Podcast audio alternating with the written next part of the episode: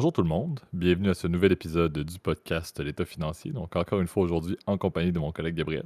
Salut tout le monde, salut JP. Et pour ce nouvel épisode de la saison 7, le, 15e, je dois euh, présenter des excuses envers euh, Gab et envers tout le monde. C'est, je pense, la date la plus tardive à laquelle on enregistre le podcast. Euh, le podcast hebdomadaire, donc on l'enregistre en ce vendredi, ce vendredi 13 d'ailleurs. J'ai même pas marqué 13 octobre. je le réalise un instant. Euh, mais oui, donc pas seulement occupé, euh, Gab, euh, Gab le savait, c'est très rare que je, que je ne peux pas faire d'enregistrement. C'était d'ailleurs férié au Canada, faut dire lundi, donc notre journée classique était un peu plus compliquée, mais mardi, mercredi, jeudi, il y avait aussi des, un taux d'occupation plus élevé de mon côté, donc, euh, donc on s'en excuse, on publie quand même, donc on maintient la streak malgré, euh, malgré le fait que bon, on a un, certain délai. Le prochain sera enregistré euh, dans un temps plus normal. Vous allez avoir deux épisodes presque back-à-back en bon anglais, donc soyez-en heureux.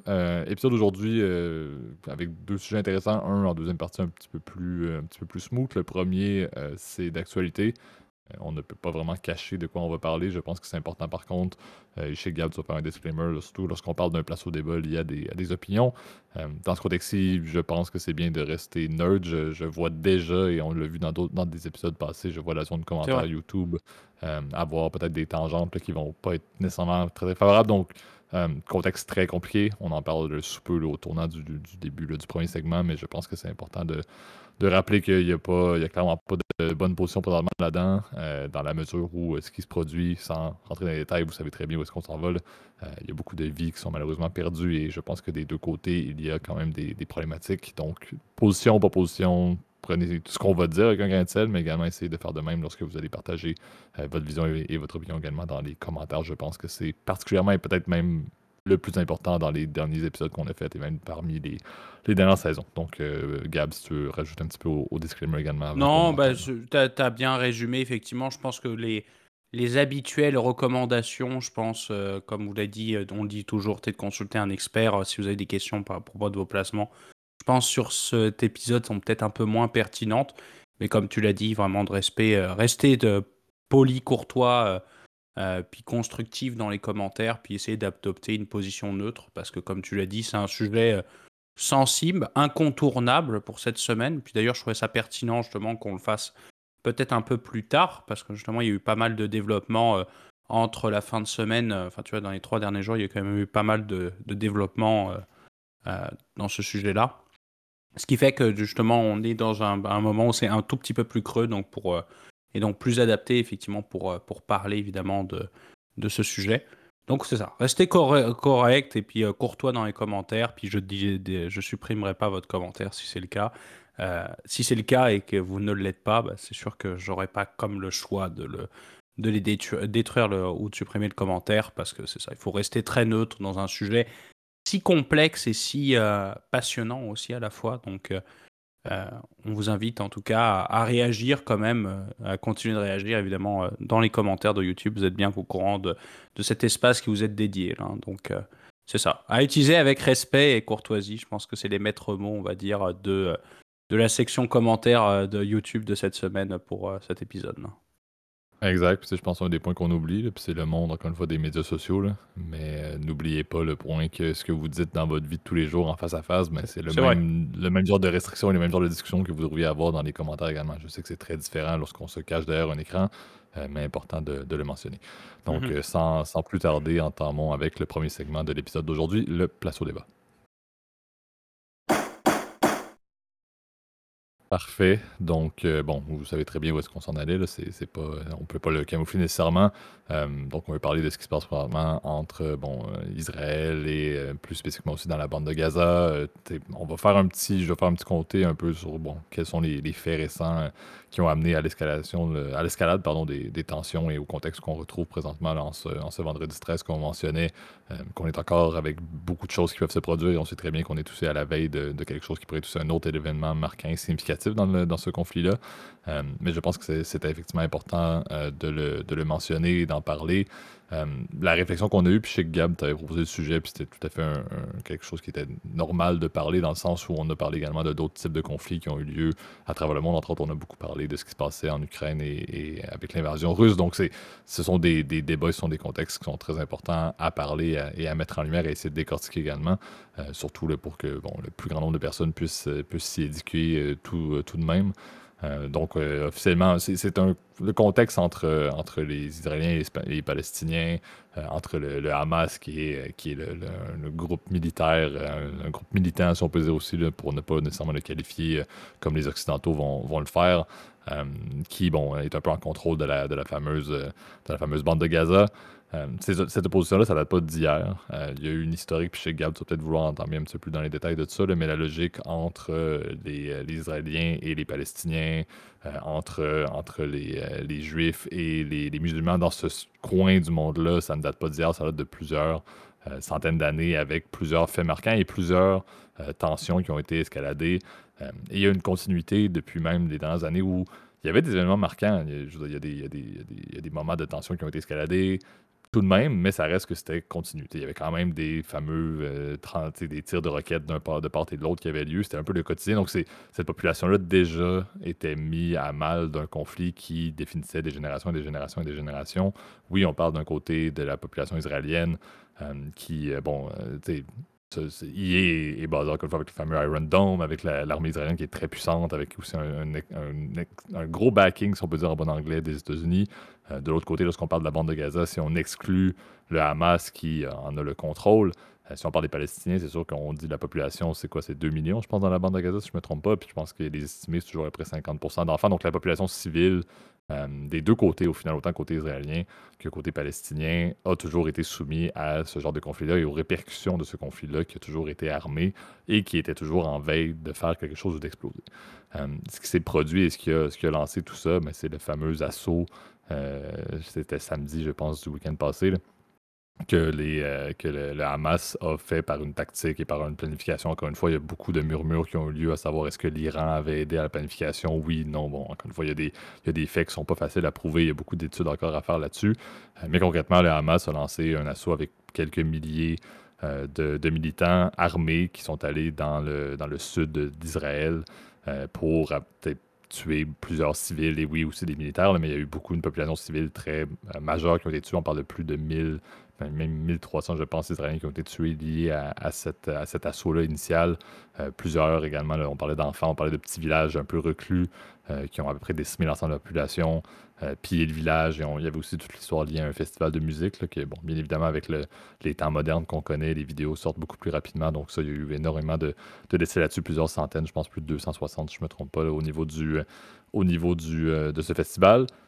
Et bien évidemment, par la force de l'armée israélienne, ben, le, retour, le, retour du balancier, si on peut dire, a été aussi puissant. à la base, bon, il y a eu le contexte que euh, le territoire israélien avait été, selon eux, envahi par des militants du Hamas qui ont été, bon, pour la majorité, ont été neutralisés, euh, etc. Il y a aussi, je pense, petit point qu'il fallait que j'ajoute dans cet événement-là. Il y a eu plusieurs personnes qui ont été enlevées d'ailleurs par le Hamas et ramenées dans la bande de Gaza. Donc ça, c'est quand même aussi à la fois des Israéliens, mais également une population qui était de plusieurs nationalités, donc beaucoup d'Américains, entre autres. Donc c'est sûr que ça devient aussi, le fait d'utiliser des civils comme monnaie d'échange peut être aussi une problématique qui vient encore plus amener la communauté internationale à s'y intéresser. On l'a vu dans les derniers jours.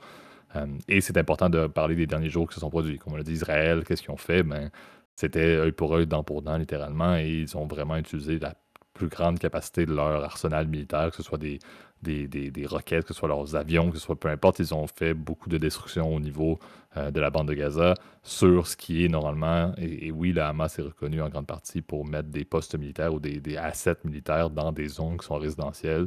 Euh, donc, il y a eu beaucoup de destruction dans la bande de Gaza, à la fois des trucs très militaires, mais également beaucoup de pertes de vie civile euh, dans le, fameux, en anglais, le retaliation euh, de l'armée israélienne. Et là où on en est aujourd'hui, en, ce, 13, euh, ce 13 octobre, ce vendredi 13 octobre, c'est ben, il y a eu une, demande de la part ou une annonce de la part du gouvernement israélien s'il pouvait, euh, en fait, que la population du nord de la bande de Gaza quitte littéralement parce qu'on est à proprement parler, juste, on est rendu à ce qu'il va probablement avoir une invasion terrestre par l'armée israélienne de la bande de Gaza. Euh, pour poursuivre justement cette vision-là d'éradiquer le Hamas. Donc, c'est la, cible, c'est la mission, c'est le purpose, si on peut dire, de ce que euh, Netanyahu et, les, et les hautes sphères de, de l'IDF veulent faire. Mais c'est ça. Donc, le concret, puis Gab, je te passe la parole là-dessus si tu veux extrapoler, puis aussi parler du conflit plus globalement. Mais c'est un événement marquant, c'est significatif depuis les 51 ans, je pense, de la fondation d'Israël. Je ne me trompe pas, c'est un des, un des plus euh, un, des, un, des événements ou une, des semaines les plus meurtrières, mais encore une fois, il faut rappeler que c'est quelque chose qui est très constant. Il y a toujours eu des décès dans les dernières semaines, derniers mois, dernières années. C'est pas quelque chose qui est nécessairement nouveau et c'est une nouvelle escalade des tensions parmi plusieurs autres qu'il y a eu dans cette histoire-là. Maintenant, c'est de voir où est-ce qu'on en est. C'est de voir également cette, quelle va être la solution au final qui va pouvoir arriver là-dessus. On est très loin de ça. Euh, je pense que plusieurs euh, ministres des Affaires étrangères, par exemple, si on parle du contexte canadien, euh, mentionnaient que ça va s'empirer avant de s'améliorer. Donc, j'ai très hâte de voir qu'est-ce qui va en être. Et on sait que c'est aussi toute la zone géographique qu'on ne veut pas nécessairement que les tensions escaladent beaucoup plus au-delà de juste le contexte entre le Hamas euh, et l'armée israélienne, mais que ça peut s'amener justement le Hezbollah, par exemple, au Liban ou d'autres pays qui pourraient également l'Iran également. La Syrie, la Syrie aussi. Oui, la Syrie, exactement. Donc, euh, donc un peu le statut, je voulais faire juste une petite mise en place de, des faits globaux qui sont reconnus, qui ont été euh, documentés par les journalistes, mais je pense qu'il y a beaucoup plus à parler également sur l'historique que Gab, tu veux peut-être aborder également. Bah oui, bah c'est sûr que c'est un, comme tu l'as dit, JP, un peu le bis repetita, on va dire, d'événements qui datent en fait depuis la fondation de l'État d'Israël, hein, puisque rappelons-le, euh, comme tu as dit, euh, Israël n'a pas 51 ans, au passant. Il y a un peu plus d'années que ça. C'est, je pense c'est plus 71 ans, là, plus dans ces eaux-là, puisque l'État a été fondé pardon, en 1948. Donc, euh, à l'origine, en fait, c'était le fameux plan de 47, le plan de partage, qui, après la Seconde Guerre mondiale, rappelons-le, avait partagé la Palestine, qui était autrefois sous un mandat britannique à être divisé en deux États. Donc un État hébreu, puis un État euh, musulman ou arabe, euh, qui était partagé en fait entre la Jordanie, donc ce qui est l'actuelle Cisjordanie ou, euh, ou la West Bank, comme on appelle en, en, anglais, et une, petite partie qui s'appelle la bande de Gaza. Et cette bande de Gaza était censée appartenir à l'Égypte.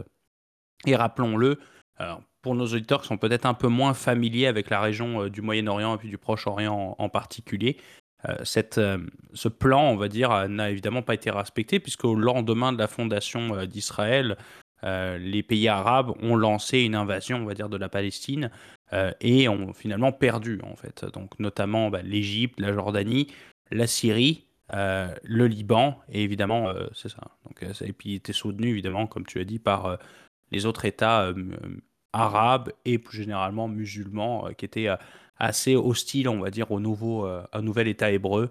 Alors, euh, euh, cet épisode, évidemment, a été critique, évidemment, pour la, population palestinienne, puisque elle a créé un phénomène de déportation massive, on va dire, de sa population à l'extérieur de la Palestine. C'est ce qu'on appelle en arabe la Nakba, donc ce qui s'appelle le, désastre, je crois, ça, se traduit comme ça. Et cet épisode, en fait, a été évidemment le déménagement d'énormément de populations palestinienne, notamment de la Cisjordanie vers la bande de Gaza, euh, mais aussi dans les autres pays, ce qui a changé profondément les dynamiques et la population, notamment en Jordanie, en Syrie, ainsi qu'effectivement au Liban, où on sait qu'il y a énormément de camps de réfugiés palestiniens euh, qui vont avoir toute leur importance, on va dire, dans la suite de l'histoire. Euh, puisque plus tard, effectivement, eh ben, les États arabes vont essayer de se venger contre Israël, notamment en 1967, dans une guerre qui s'appelle la guerre des six jours, échec à nouveau des États arabes qui vont même perdre énormément de territoire, notamment la bande de Gaza, le Sinaï, qui était occupé, euh, rappelons-le, par l'Égypte. Euh, de l'autre côté, la Cisjordanie été complètement occupée, on va dire, par les forces israéliennes, y compris la, évidemment la portion est de Jérusalem, qui selon le droit international, est toujours un territoire normalement censé être neutre, ne fait pas partie d'Israël, et pourtant qui a été annexé. On va dire, euh, après ça, c'est là où ça devient intéressant, c'est qu'il y a eu pas mal d'annexations, d'annexions qui sont contraires justement au droit, au droit international euh, qui ont été faites dans la région. Euh, et le plateau du Golan qui est toujours occupé évidemment par les forces israéliennes et qui est de jure un territoire de la Syrie. Donc très ce qui est très intéressant, c'est qu'il y a eu plusieurs épisodes, on va dire, d'essayer de, faire de la de vengeance des pays euh, arabes, qui, qui, se comprend, puisque les Palestiniens, effectivement, se sont fait chasser de leurs terres, effectivement, euh, qui habitaient depuis des millénaires.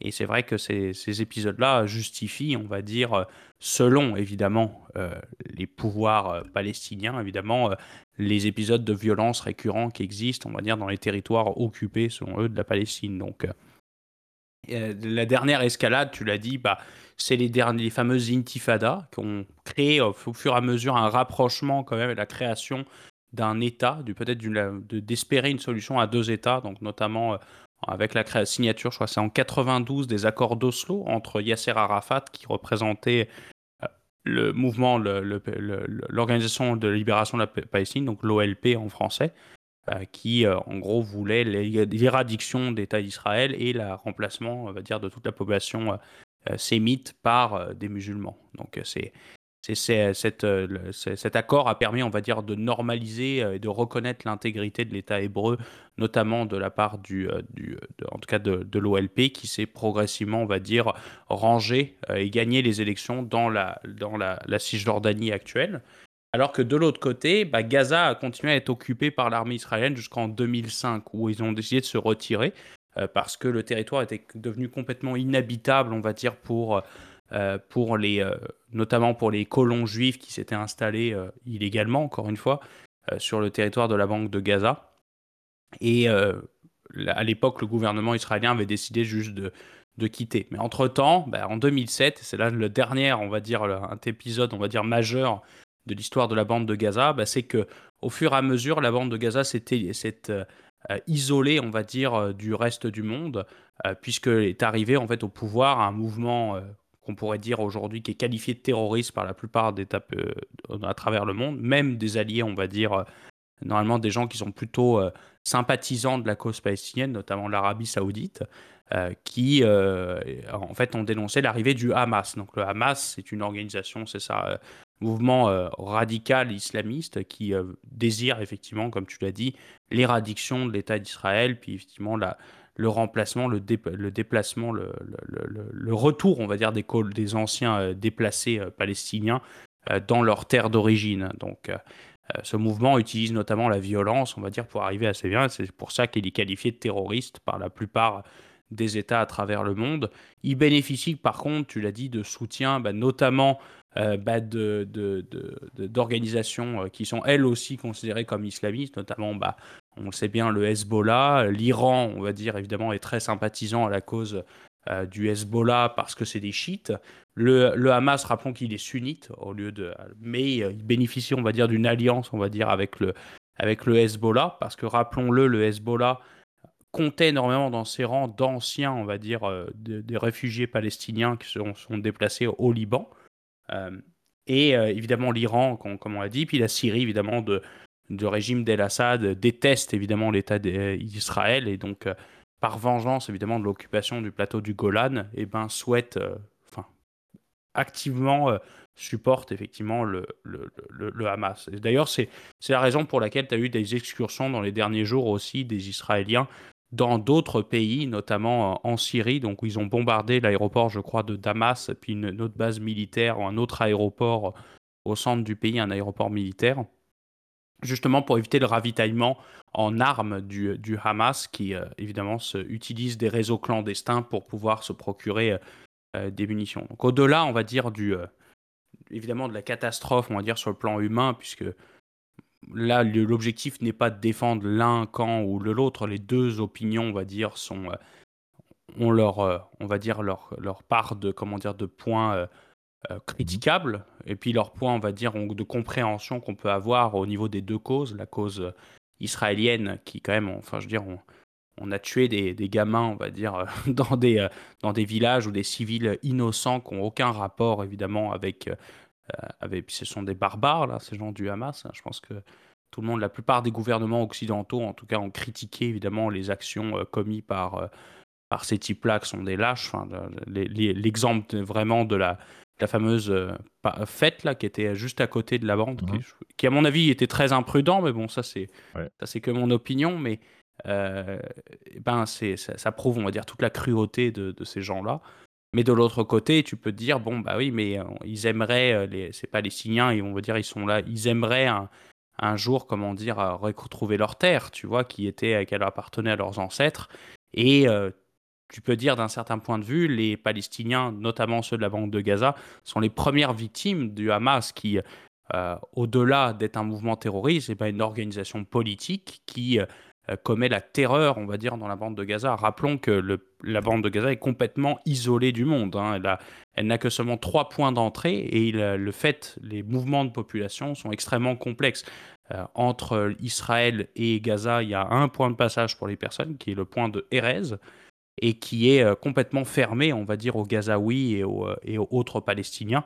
Je dirais, il est quasiment impossible de rentrer en tant qu'Israélien, évidemment, n'y oser même pas. Je veux dire, c'est plus la mort assurée, on va dire, de l'autre côté, où tu risques évidemment d'être enlevé. En tant qu'étranger, c'est pareil, extrêmement dangereux, peu recommandé de s'y rendre, et même il, faut, te faut une autorisation spéciale, évidemment, pour pouvoir rentrer. Et du côté égyptien, c'est la même chose. Le point de Rafah, qui est au sud de, au sud de la bande de Gaza, aussi est contrôlé, euh, de, évidemment, par les forces égyptiennes, qui, depuis l'arrivée de Al-Sisi au pouvoir, est extrêmement hostile au Hamas, qui, rappelons-le, à l'époque, était assez copain avec l'ancien président, je ne sais pas si tu te souviens de cet épisode-là, euh, JP, là, mais de Mohamed mhm. Morsi, qui a qui était président dire, de l'Égypte pendant quelques mois avant de se. et qui était copain euh, issu des frères musulmans, en fait. Donc, euh, toutes ces organisations, on va dire, sont relativement copains-copains. Donc, euh, notamment aussi, les, on n'a pas, même pas parlé des organisations islamistes, djihadistes qu'on connaît bien, là, donc Al-Qaïda ou évidemment État islamique, qui évidemment soutiennent évidemment, de vive voix le Hamas, qui est un peu leur frère d'armes, on va dire, dans la cause palestinienne. Donc, c'est ce qui rend la complexité du conflit, c'est qu'on peut comprendre les deux opinions. Euh, c'est pour ça que moi, tu vois, j'ai aucune opinion, tu vois, dans le. Ça, ça un place au débat, d'ailleurs, c'est assez drôle, mais j'ai aucune opinion personnelle parce que déjà, ça me.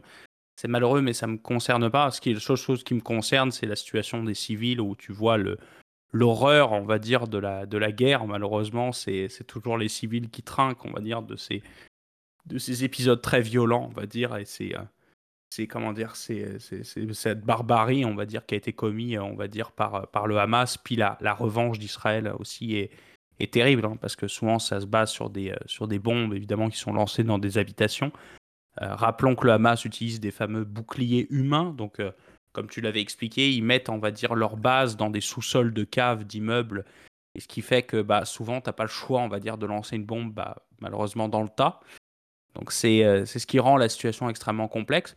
Mais ce que je suis intéressé, c'est de savoir est-ce que réellement euh, Israël va prendre le risque de rentrer dans Gaza, qui est probablement un, terrain complètement miné pour l'armée israélienne, donc où il, y a, où il va être très difficile de gagner, on va dire, une guerre euh, urbaine. On le sait que c'est compliqué. Hein. Les guerres urbaines, c'est coûteux en vie, c'est. Euh. Donc ça risque plus d'être un désastre, on va dire, qu'autre chose. Je, suis très curieux de savoir ça va être quoi les développements, on va dire, dans les 48 prochaines heures concernant une potentielle invasion de, Gaza, en tout cas de la bande, de la partie nord de la bande de Gaza. Là. Exact. Puis, je pense un des points qu'il faut rappeler aussi, on en parlait, là, tu, disais que la, le, retour était basé bon, sur le fait que l'armée israélienne bombardait beaucoup la, bande de Gaza, mais il y a aussi le fameux blocus de, ressources, de vivres et tout. donc ça, c'est quelque chose qui était beaucoup... Euh, beaucoup euh, point, ciblé du doigt, pointé du doigt, là, encore une fois, par, par l'ONU et par certaines nations, de dire que bon, cette coupure-là complètement de la bande de Gaza, que comme tu as très bien dit, est déjà isolée géographiquement, euh, mais qu'il a en plus en termes d'énergie et de, et de ressources pour la population civile qui sont déjà, encore une fois, en train de tomber euh, malheureusement souvent sous les bombes, mais là en plus, le fait que tu ne peux pas te nourrir, etc., ça ajoute encore une fois euh, beaucoup à la complexité de ce, de ce, de ce combat-là, de cette guerre-là. Officiellement, Israël a déclaré, déclaré la guerre après l'événement de samedi dernier. Donc, donc c'est ça, comme tu disais, le point reste que, bon, euh, on, a, on a une évasion euh, terrestre qui pourrait avoir lieu, tu le mentionnais, non seulement euh, c'est miné de partout, le Hamas a des tunnels partout également sur, dans la, bande de Gaza maintenant. Un territoire qui a été bombardé aussi devient encore plus compliqué dans lequel se, battre lorsqu'il y a autant de destruction. la bande de Gaza est extrêmement densément peuplée aussi. la population n'avait pas nulle part où, où aller, donc la population civile va être partout aussi. Donc c'est vraiment un, casse-tête qu'on n'a pas le goût de voir et de vivre et d'entendre, mais euh, encore une fois, c'est de voir jusqu'où euh, jusqu'où cette, réplique-là, cette réponse-là, justement, au niveau, euh, comme je disais tout à l'heure, œil pour œil, va avoir lieu.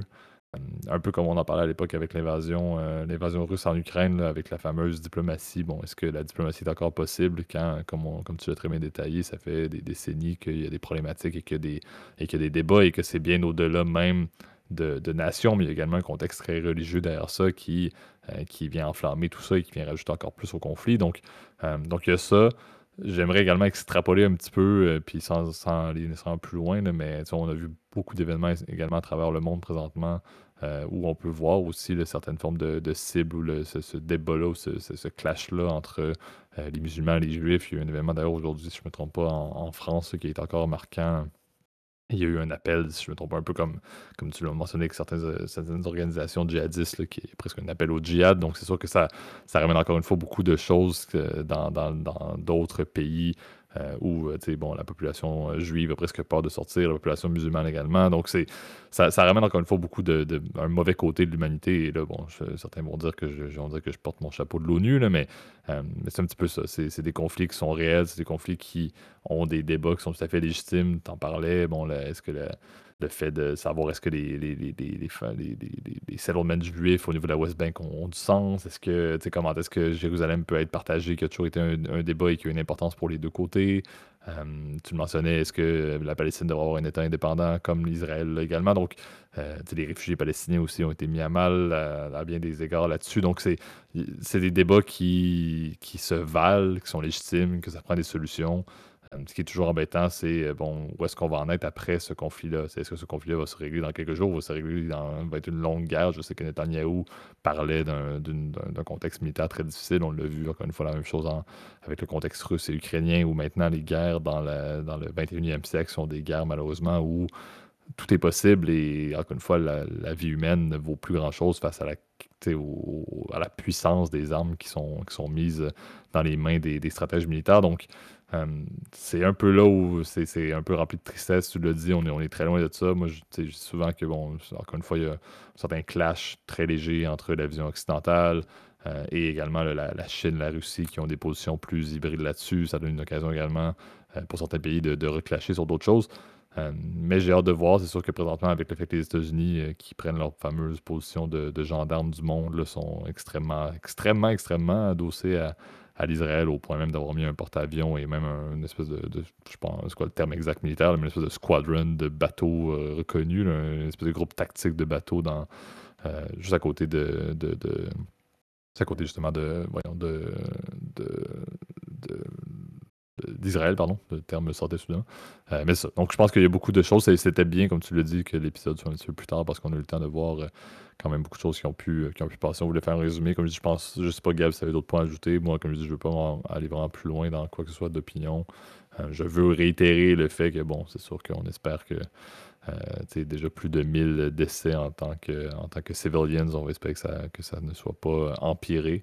Euh, mais bon, c'est sûr que c'est beaucoup de problématiques et les, chiffres sont clairement très loin d'être de civil, mais peu importe la, traduction, je pense que le, concept que je mentionnais était plus important que la traduction, euh, que je pense que même les chiffres sont, sous-évalués beaucoup par rapport euh, au nombre de décès qui, qui, ont, déjà eu lieu. Donc c'est un peu fou de croire qu'en 2023, on peut voir justement des conflits qui sont tout à fait légitimes, qui existent depuis des années, des frictions entre, entre, entre pays qui, peuvent s'enflammer à ce, à ce point-là.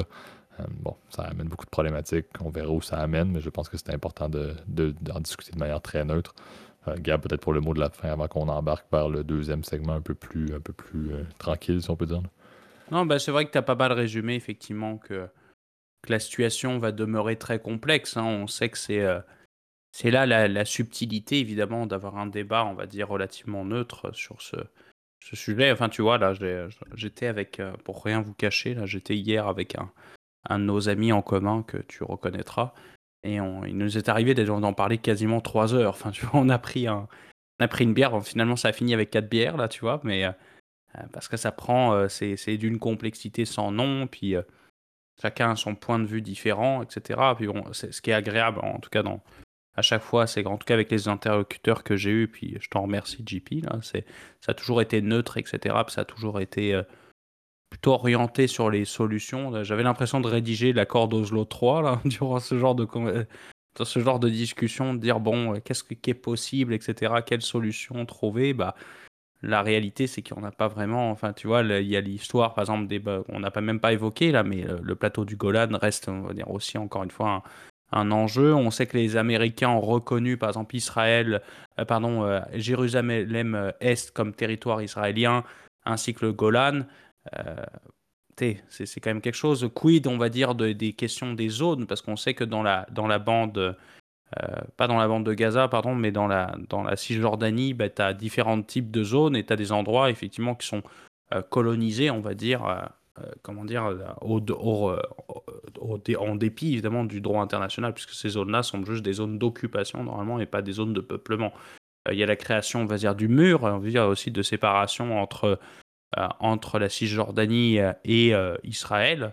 Euh, qui pose aussi question. Tu vois, est-ce que qu'est-ce qu'on doit faire, on va dire, par propos de ça? Est-ce qu'on doit laisser les Palestiniens de pouvoir se déplacer quand même de manière relativement libre euh, dans le territoire, on va dire, l'ancienne Palestine euh, britannique, donc qui correspond en fait aux deux, au plan de partage, encore une fois, de, de 47 c'est des questions, on va dire, encore une fois, qui se posent. Et puis concernant Gaza, bah, quid de l'avenir de Gaza? C'est sûr que s'il y a une, opération militaire avec une occupation terrible euh, j'ai un faible espoir euh, pour le Hamas de survivre parce que j'ai l'impression que là, les Israéliens sont vraiment mis à bloc. Pour eux, ils l'ont vécu comme leur 11 septembre à eux, hein, avec euh, il y, a déjà eu, hein, on le sait par le passé, des, bombardements, mais n'ont très rarement touché beaucoup de civils israéliens. Souvent, c'était quelques dizaines de personnes qui malheureusement bah, étaient sur le mauvais endroit au mauvais moment, puis se sont mangés une roquette.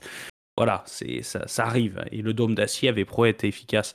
Là, le truc, c'est que le contexte était tellement différent avec, on le sait, euh, puis rappelons-le, l'histoire avec Netanyahou qui était en difficulté politique euh, vis-à-vis de la réforme constitutionnelle, euh, la réforme pardon, judiciaire qui posait énormément de questions, puis même au sein de son, ses clans et de la politique israélienne, il était déjà en difficulté.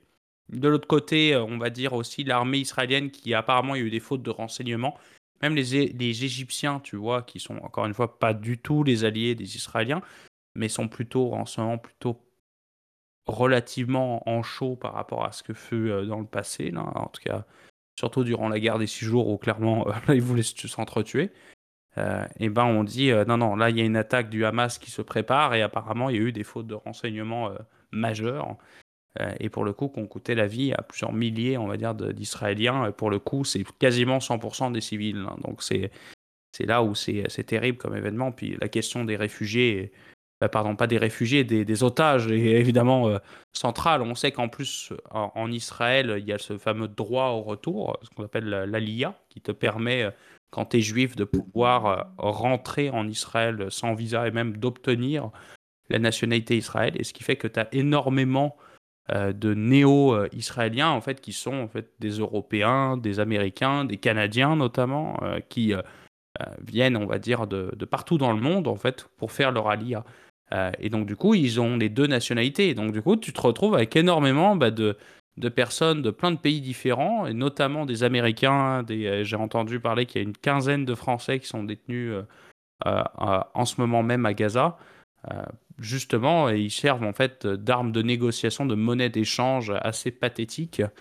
Euh, donc, euh, dans ce conflit qui va être, euh, on le sait, très meurtrier, etc. Donc, moi, ce que je souhaite, ça, va paraître un peu cucul la praline, comme on dit. Je souhaite la paix, mais bon, tu sais, c'est extrêmement complexe et je pense que il y a encore énormément de développement à voir, on va dire, dans le futur. C'est sûr qu'on sait que l'avenir sera une solution à deux États, mais dans quelles conditions, puis dans, dans quel climat, on va dire, euh, euh, ça va se passer. Et puis, quid aussi de la. Puis ça, c'est le dernier point, je te promets, je me tête, JP, après.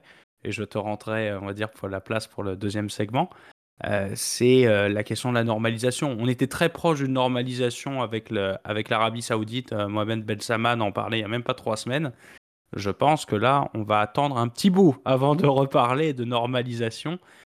parce que d'un point de vue de politique interne du côté de l'Arabie Saoudite, c'est mal vu de se rapprocher d'un État, comment dire, qui n'a euh, pas forcément été hyper copain-copain avec les, les, frères éternels que sont les Palestiniens et les Arabes. Enfin, il y a toujours un mouvement euh, pan-arabe qui est extrêmement important dans la plupart des pays. Et je pense que le meilleur exemple, bah, toi, JP, qui est un amateur de football, et je parle du vrai football, pas du soccer ou du football américain, donc le, foot. quand le Maroc a été en demi-finale de la, Coupe du Monde, ça a été un vrai événement partout dans le monde dans le monde arabe parce que c'était euh, les petits frères qui euh, arrivaient finalement à se hisser euh, dans la dernière étape du. C'était très impressionnant. Tu vois, tu avais des Qataris qui étaient à fond derrière le Maroc, etc. Et je pense que c'est un beau symbole, on va dire. On va dire que ben, les, les, peuples arabes sont traditionnellement très proches les uns des autres et se serrent les coudes. Mais c'est sûr que cette cause-là, on va dire, je comprends le fait de défendre le peuple palestinien, mais c'est vrai que défendre le Hamas est assez critiquable parce qu'on sait qu'encore une fois, c'est une organisation terroriste. Hein. et puis, euh, malheureusement, les Palestiniens sont encore une fois les premières victimes de, de, ces, de ces monstres qui, euh, qui euh, font des, des victimes innocentes dans les deux camps.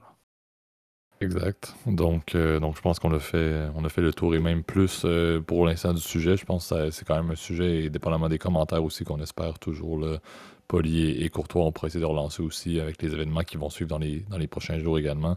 Euh, on pourrait également voir si ça vaut la peine de faire un, autre épisode. Mais pour l'instant, passons au deuxième segment qui, comme on l'a dit, est un peu plus, un peu plus loose proposé par Gab. on va faire un au son de la cloche.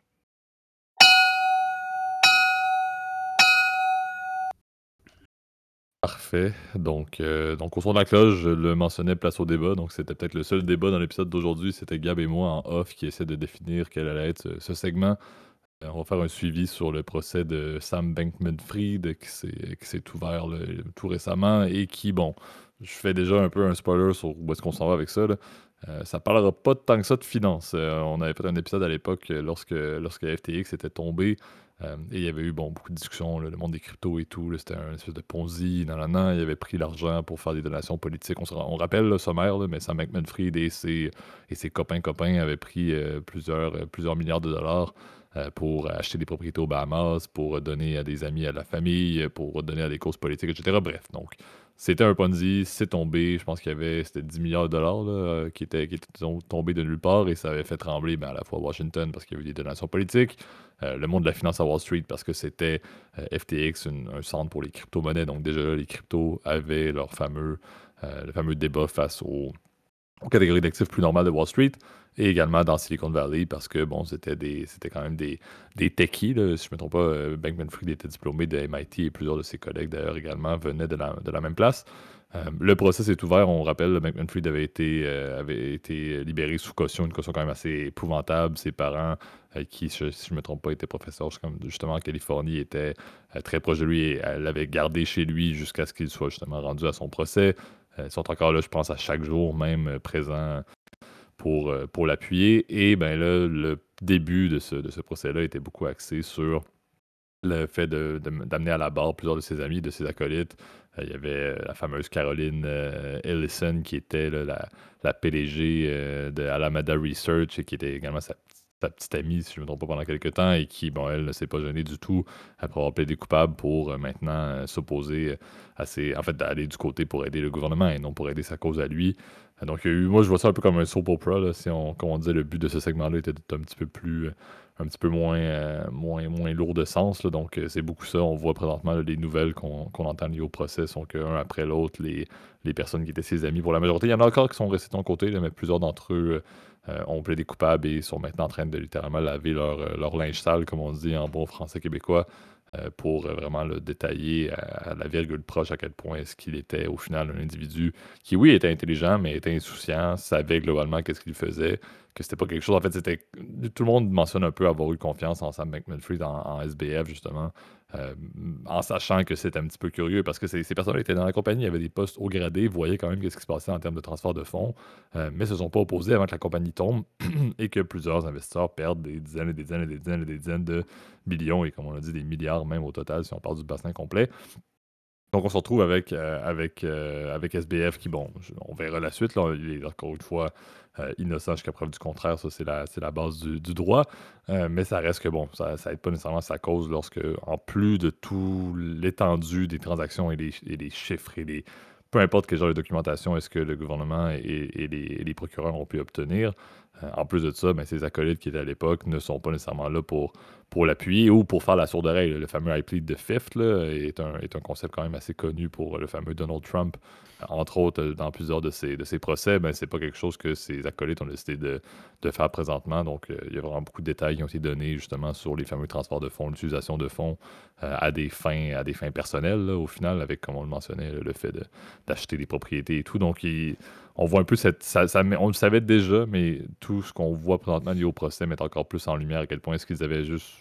Ils et eux également, on s'entend, ceux qui, étaient ses acolytes, avaient une vie de, rich and famous euh, absolument de nulle part et, n'avaient en fait aucun, presque aucun remords avec ce qu'ils faisaient, alors qu'en réalité, c'est des personnes qui étaient assez intelligentes, et c'est ça qui doit être prouvé, mais c'est des personnes qui étaient assez intelligentes pour savoir réellement que ce qu'ils faisaient, c'était de la fraude et du blanchiment d'argent sans intégrer, etc. Quand tu mixes paradis fiscaux et tout, on s'entend que euh, Bankman-Fried, sa sentence possible s'il est reconnu coupable, mais c'est la prison à vie. pour, euh, je veux dire, c'était un, crime à col blanc, mais je veux dire, il peut très bien passer sa vie en prison pour ce qu'il a fait, c'est tout à fait légitime. Euh, mais on se retrouve encore une fois, je, disais, moi je vois ça un peu comme de l'enfantillage présentement, c'est utile encore une fois pour le procureur et tout, ça ajoute encore plus au, fardeau de la preuve, mais ça reste un petit peu embêtant de voir soudainement que la majorité des amis d'enfance se retournent contre lui. Je pense qu'il y en a un ou deux là, qui sont quand même restés, restés à ses côtés, qui sont allés justement donner un, plaidoyer ou juste aller à la barre justement, en étant peut-être pas nécessairement tout contre lui, peut même si ça s'enligne pas nécessairement très bien pour SBF. Non, ça s'enligne plutôt très très mal, si tu veux, mon opinion. Je pense que, euh, comme on dit chez nous, là, puis euh, encore une fois, ne voyez pas un C'est sept chefs d'ailleurs. Pour, pour info, c'est sept chefs d'accusation. Fraude, complot, blanchiment d'argent et c'est ça. Il fraude par moyen électronique, là, tu sais, je sais qu'en tout cas avec ça aux États-Unis, tu morfles. Là, c'est, euh, Puis oublions pas qu'aux États-Unis, dans le système judiciaire, les peines se cumulent et non se confondent. ce qui est le cas par exemple en France, par exemple quand tu te fais condamner euh, si tu as, beau avoir, par exemple, dans 15 procès différents, zigouiller une personne différente, bah, tu n'auras que c'est la peine la plus élevée qui va être retenue contre toi, tu vois. Euh, ou soit elle va juste étendre ta peine, mais jusqu'au-delà, on va dire, d'un maximum, on va dire, qui est, qui est prévu par la loi. aux États-Unis, les peines se cumulent, donc ce qui fait que rapidement, si tu as fait une très très grosse connerie, ce qui est le cas de, notre ami SBF, puis je pense qu'il va même pas plaider. Euh, est-ce qu'il a plaidé coupable d'ailleurs euh, je, pense oui, non Non, même pas, non. JP est en train de me hocher la tête là, en me disant non, non, non, c'est pas le cas. Euh... C'est eux qui ont plaidé coupable, les chefs euh, réduits. C'est Caroline machin, hein, c'est ça, c'est l'autre là. C'est ça. plaidé coupable et a décidé d'appuyer, d'appuyer effectivement les. elle aussi est dans, elle est dans un beau pétrin parce qu'elle aussi va se taper probablement une réduction de peine, mais bon, elle va quand même se manger 50 ans de prison, peut-être pas dans les pires conditions, parce qu'on sait que souvent les criminels en col blanc finissent souvent dans des, dans des prisons fédérales aussi, et non dans des prisons d'État. Euh, donc euh, souvent sont des... Euh, oui, c'est une prison, mais c'est pas non plus... c'est pas, c'est pas l'enfer, là. T'es, es, quand même... as quand même une, tu peux quand même t'amuser, etc. Tu peux voir les autres détenus, ce qui n'est pas le cas par exemple dans les autres prisons, par exemple les fameuses supermax. Ne nous inquiétons pas, on va dire, pour les conditions de détention de, SBF, parce qu'effectivement, tu l'as dit, il a commis une très très grosse connerie. Rappelons, on va dire, euh, c'est euh, ce qu'on lui reproche. Ben, on lui reproche évidemment d'avoir utilisé l'argent de ses déposants, euh, d'avoir couvert les pertes d'Alameda Research, évidemment, avec les jetons, les fameux stablecoins, d'avoir créé en toute une, une, compagnie avec des systèmes de, de, en tout cas de gestion de risque complètement opaques et une structure juridique euh, d'une complexité sans nom. Le, type qui avait été nommé en fait pour être le PDG de, de CEO avait dit que c'était la compagnie la plus complexe qu'il n'a jamais vue, la structure la plus complexe qu'il n'a jamais vue de sa vie. Donc euh, avec euh, un niveau d'incompétence qui dit, je, crois c'est le terme qu'il utilise, un niveau d'incompétence crasse à tous les niveaux. Donc je pense que c'est, euh, ça veut tout dire. J'avais vu qu'il y avait un espèce de post-it euh, où tu avais 200 millions de dollars mis dessus. Donc c'est comme si, euh, je sais pas, moi je laissais traîner mes, mes, mes diamants, mes lingots d'or comme ça en public. Là. Donc c'est assez pathétique en vrai. Là. Donc c'est, c'est, c'est ce, qui ce qui a causé, on va dire évidemment, la perte de FTX. Bah, c'est non seulement l'appât du gain, la spéculation.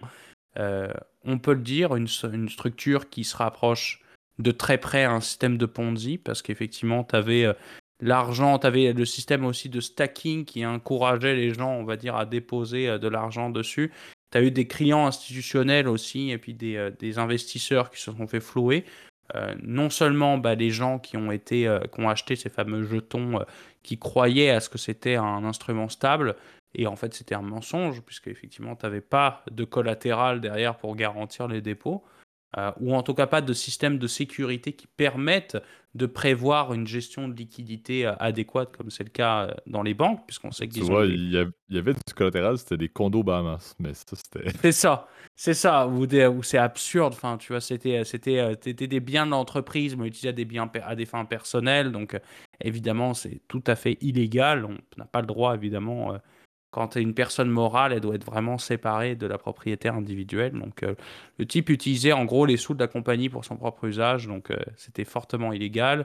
Euh, on le suspecte aussi d'avoir manqué de diligence, effectivement, dans la, gestion de FTX, ce qui a causé la perte de la compagnie. On sait qu'il était complètement drogué, lui et sa copine, la Caroline, qui d'ailleurs, on se demande comment cette fille-là, qui a une tête très juvénile, se retrouve à la tête de la gestion des risques d'une banque, euh, enfin d'une néobanque de qui avait 8 milliards de 8,5 milliards de dollars en, jetons euh, derrière euh, derrière elle, donc c'est assez assez pathétique. Et c'est ça que je trouvais drôle, c'est pour ça que je voulais mettre un, deuxième segment, on va dire un peu plus rigolo, c'est de bah, d'essayer d'imaginer, on va dire, l'avenir. Donc pour ces deux-là, bah, moi l'avenir, je pense que malheureusement, ils verront probablement pas le soleil ou en tout cas le soleil dehors de sitôt parce que c'est vrai que ça s'annonce très très mal.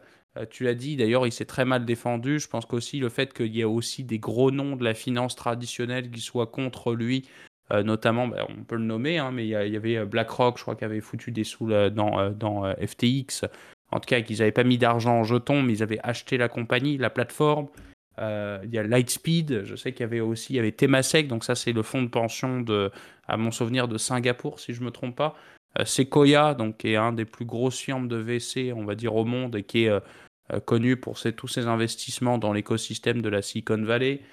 SoftBank, qu'on peut, nommer évidemment, puis que vous connaissez probablement tous. Aussi, il y avait les fonds de pension aussi, notamment au Canada, on avait le, fonds de pension de, des, des employés du secteur de l'éducation en Ontario, qui s'appelle OTPP, qui avait foutu quasiment un milliard dans, euh, euh, chez nos amis de FTX, et puis évidemment qui ont tout perdu. Donc euh, ils doivent être très contents, on va dire, de voir les développements de cette affaire-là. Et tout ça fait qu'effectivement, bah, je pense que ça représente, on va dire, ce qui se fait de pire, on va dire, dans la finance, c'est-à-dire, c'est ça, l'appât du gain, la mauvaise gestion, la, évidemment, le, le la, la, la, cupidité, on va dire, et puis vraiment la stupidité, parce que ces gens-là n'avaient pas les compétences, on va dire, pour gérer une, entreprise telle qu'elle. Et je pense aussi le besoin, on va dire, encore une fois, de réguler. On l'a dit 50 fois dans le podcast, à chaque fois dans les, surtout dans les podcasts liés aux crypto. D'ailleurs, on se fait pas mal désinguer pour ça, souvent dans les commentaires. Et puis, euh, lâchez-vous, moi, pour cette partie-là, j'en ai, ai strictement rien à faire. Puis, je, ou si c'est constructif, pour le coup, j'appuierai ce que vous direz. Puis, euh, corrigez-moi encore une fois si on se trompe. Euh, mais euh, on a parlé 50 fois de régulation, bah, ça semble qu'effectivement, euh, alors que les marchés de crypto commencent à intéresser de moins en moins d'investisseurs depuis la faillite de FTX, bah, on en parle de moins en moins de régulation des cryptos parce que j'ai l'impression que tout le monde a compris que c'était c'était un peu la jungle, puis que tu avais, comme par hasard, tous les, acteurs qui étaient censés être stables, et ben finalement, en fait, se finissent par être des, des fucking systèmes de Ponzi. Là.